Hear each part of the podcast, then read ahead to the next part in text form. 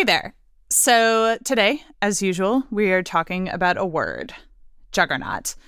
But I'm going to have some company telling the story. Hi, Johanna. Hey, Dylan. Dylan Thuras is co founder of Atlas Obscura, which is a really cool like magazine experience podcast. How do you describe Atlas Obscura? It's it's it's a guide to the world's hidden wonders in in many forms, as a website, as a book, as a podcast. Yeah. Yes, and you are the host of that podcast. And each episode of the show is about a particular place. And the thing that surprised me and why we're doing this together is that the word juggernaut, it comes from a place and once you learn the story behind it, it kind of changes how you think about the word. So today we are going to look at how this word, juggernaut, and this place are connected. Here we go. Captain Crunch, front of the TV, 8 a.m. or whatever time. And yeah, that was just like my ritual every morning. This is Chris Egusa. He's my colleague here at Science Diction, and he's talking about Saturday morning cartoons. I would not miss it, and I would just like for two or three hours just be in in bliss. And his favorite show. Oh, it was definitely X Men. And there was one bad guy that Chris still remembers.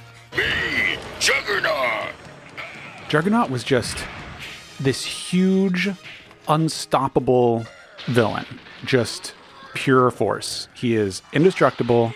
He has superhuman strength probably like real comic book nerds would, would probably school me on the lore, but I, he's like the I think the strongest mutant, and he just comes and nothing can stop him. There is one scene where he throws a tank at Wolverine, and he just says, "Thank you very much." I was just like, I ate it up as a kid. Juggernaut was also my uh, favorite like childhood villain. He's not even that like I don't know. Other villains are like more powerful. They can like fly and shoot beams, but there was something about the idea of this just giant, unstoppable guy. Yeah, and it's I mean that's literally the definition of a juggernaut. This huge unstoppable force. When I hear the word juggernaut, honestly, I think of that cartoon character, but it's a word we use all the time in different contexts. Like if a like a sports team, if like a basketball team is is destroying the playoffs. They're they're an absolute juggernaut. Mm-hmm. You know, if mm-hmm. a if a politician is is way ahead, they're an unstoppable juggernaut. Uh, mm-hmm. But when you find out where this word really comes from, you might think twice about using it. I'm Dylan Thuras. And I'm Johanna Mayer. And today we're talking about Juggernaut, the word, and Jagannath, an actual place in the world, and how these two things have become unfairly intertwined. That's after this.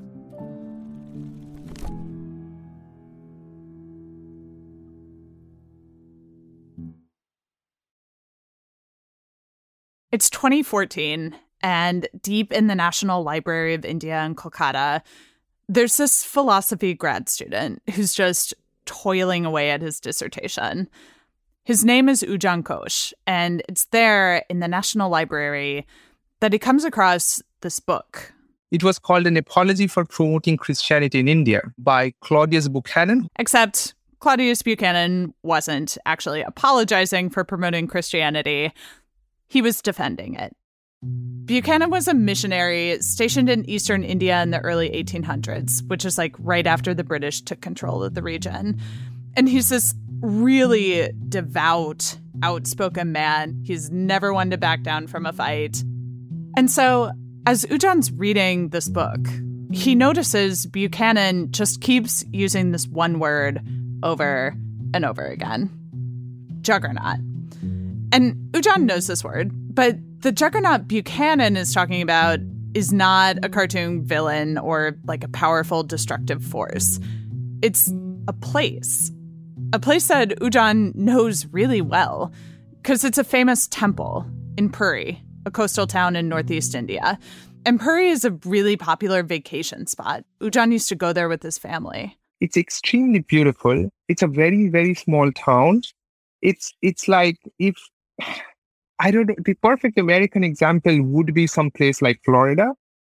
It's a vacation town. It's like a resort. Yeah. It's a nice town, and people usually come there for one of two reasons. And the first is exactly that it's a nice beach town.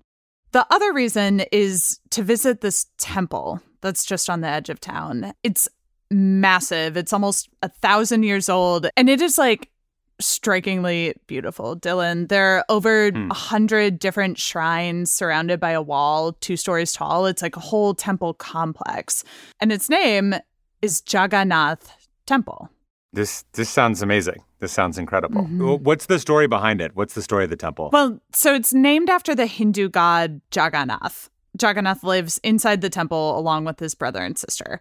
And Jagat means world or cosmos, and Nath means Lord. So Jagannath is basically the Lord of the universe. I mean, I have to say that's pretty boss. That's like boss. it really is. And so, as Ujaan sat there in the library, he realized that this missionary Buchanan had just anglicized the name of the temple.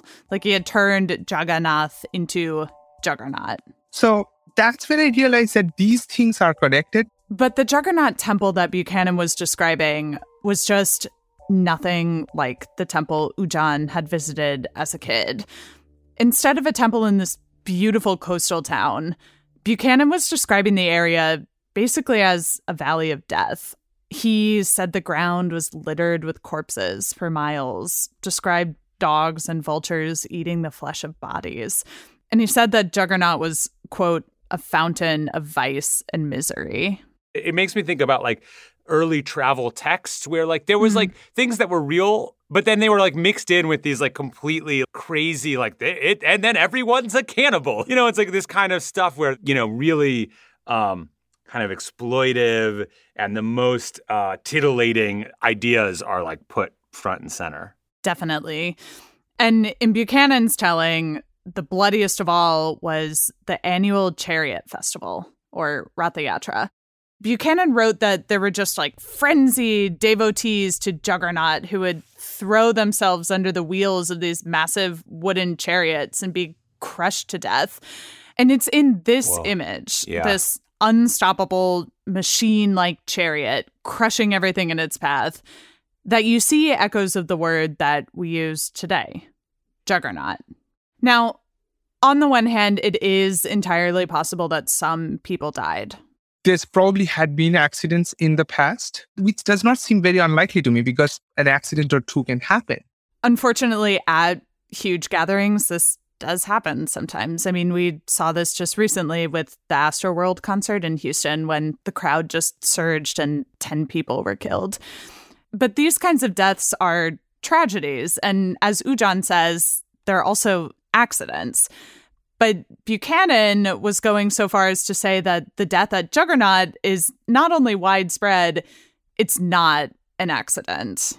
Yeah, which is two very different things. I- In a way, though, it's it's not that surprising because you see this a lot in early and colonial texts. But I, one question is, why did Buchanan get focused on this particular temple or this particular ceremony? Okay, so this is a little complicated, but as usual, things come down to money complications. So at the time, Jagannath Temple was controlled by the British. You know, they had colonized the region via the East India Trading Company.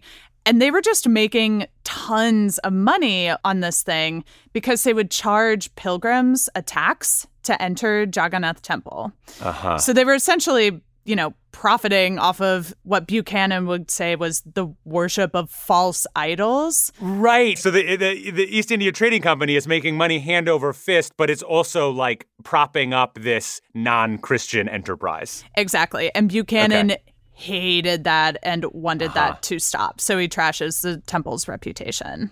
So he's obviously he has like a real in this book. He's got a pretty clear agenda he's after. Right. is fair to say.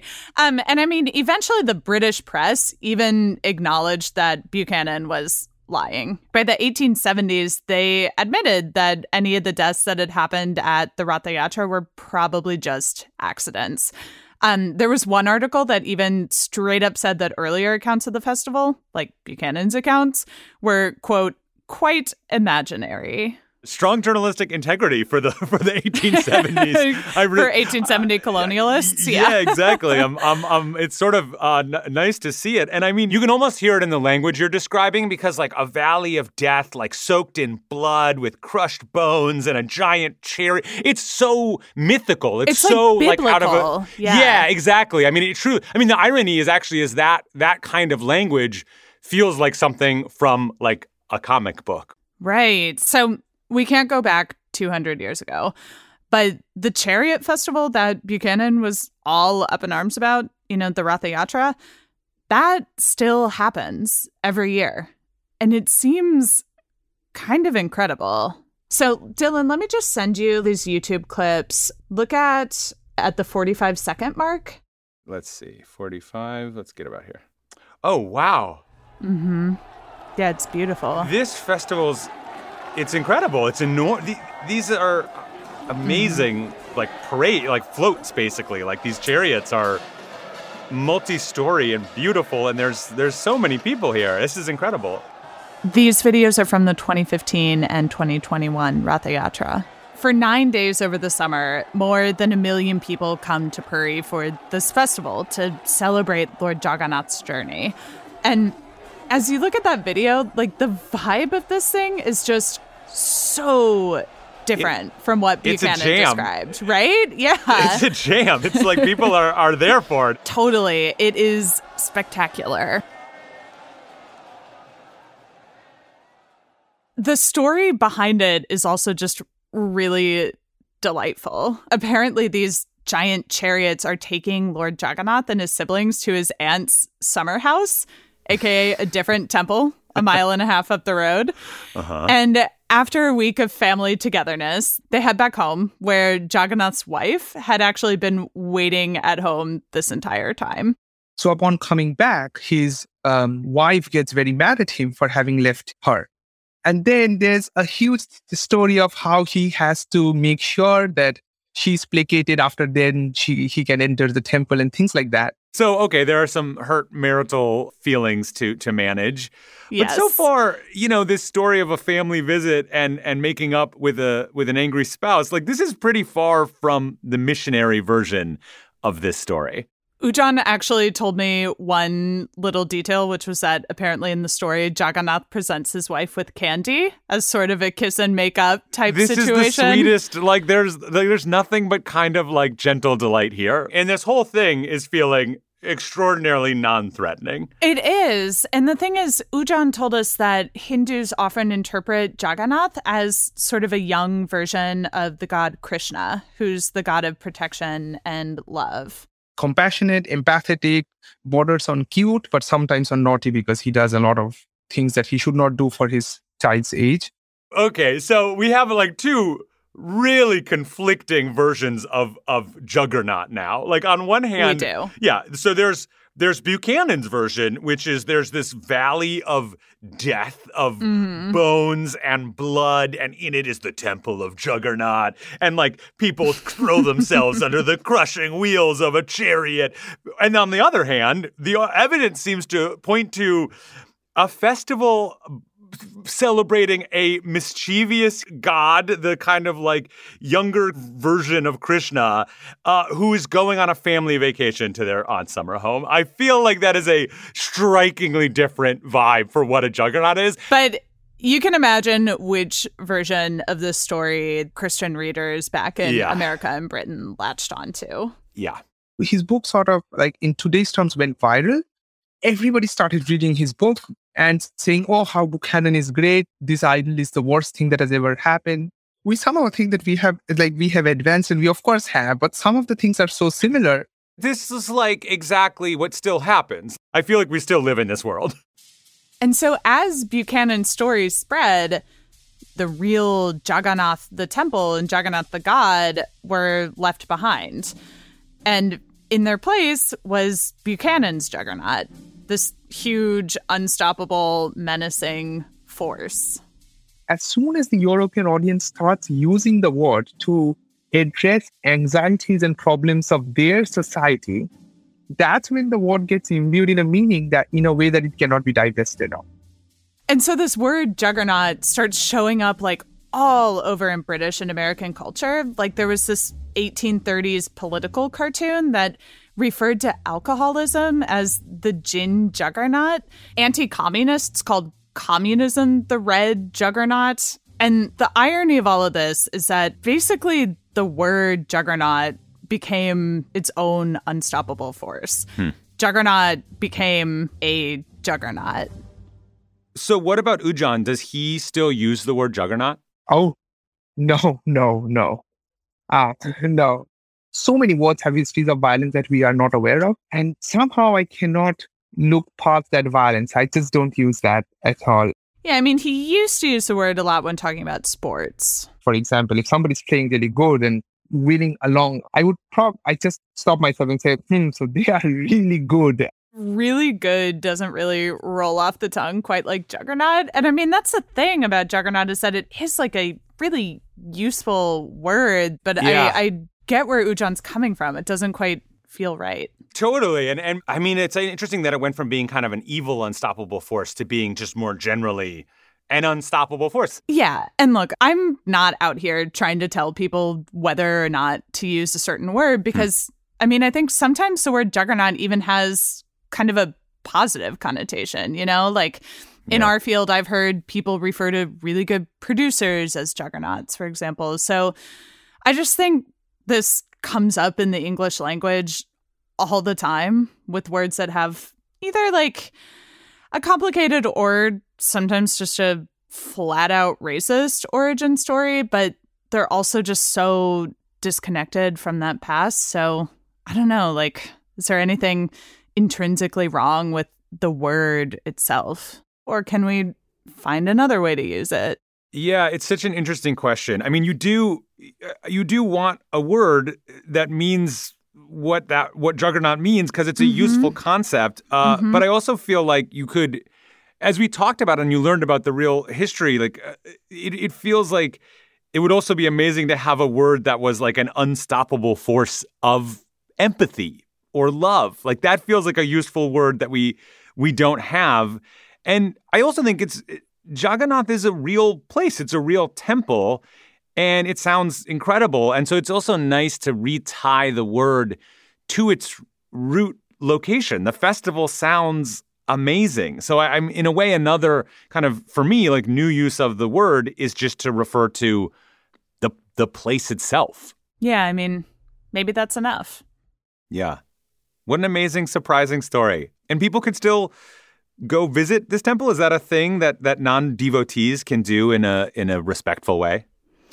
So, if you are not Hindu, you're actually not allowed inside Jagannath temple itself, but you can watch the Ratha Yatra, which takes place outside in the streets, free for anyone to view.